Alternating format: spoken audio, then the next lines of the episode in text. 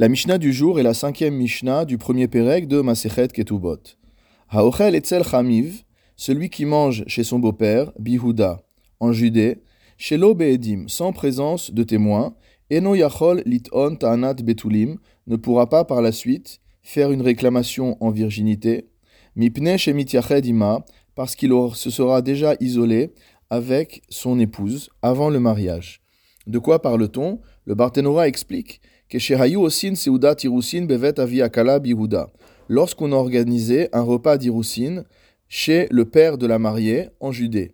On parle des Iroussines, c'est-à-dire de la première partie du mariage, et à ce stade, rappelons-le, le mari n'a pas encore le droit de consommer le mariage avec son épouse, ce ne sera qu'après les Nisu'in.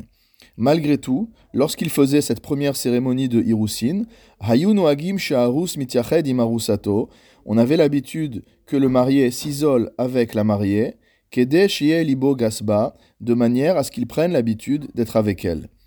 Les Acharkar, c'est pourquoi, lorsque les mariés seront passés à l'étape des Nisu'in, le marié ne pourra plus faire de réclamation en virginité concernant son épouse, puisque cette dernière se sera déjà isolée avec lui, sans témoin, c'est-à-dire qu'on ne peut pas savoir s'il y a eu un rapport entre eux ou pas.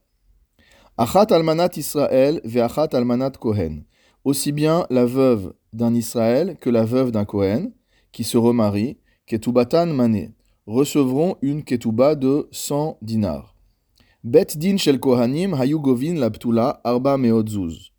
Le bet din des Kohanim prenait une somme de 400 zouz pour une betula des Kohanim, donc pour une jeune fille de Kohen vierge, velo michou beyadam chachamim, et les chachamim n'ont pas protesté contre eux. La Gemara explique que non seulement les Chachamim n'ont pas protesté contre ce minhag, mais qu'ils ont euh, encouragé cela pour toutes les familles qui avaient un bon yichus, une bonne lignée, à augmenter le prix de la ketouba. La question qui se pose dans ce cas-là, c'est pourquoi n'a-t-on pas donné une ketouba de 212 pour la veuve d'un Kohen, étant donné qu'on voit ici qu'il y a un doublement du prix de la ketouba dans les familles de Kohanim. La raison est simple, c'est que si on avait demandé 212 pour la ketouba d'une veuve de Kohen, alors les gens auraient préféré se marier avec une Betoulat Israël, avec une jeune fille vierge d'Israël, plutôt que se marier avec une femme veuve des Kohanim. Et donc ces femmes-là auraient eu du mal à trouver leur parti.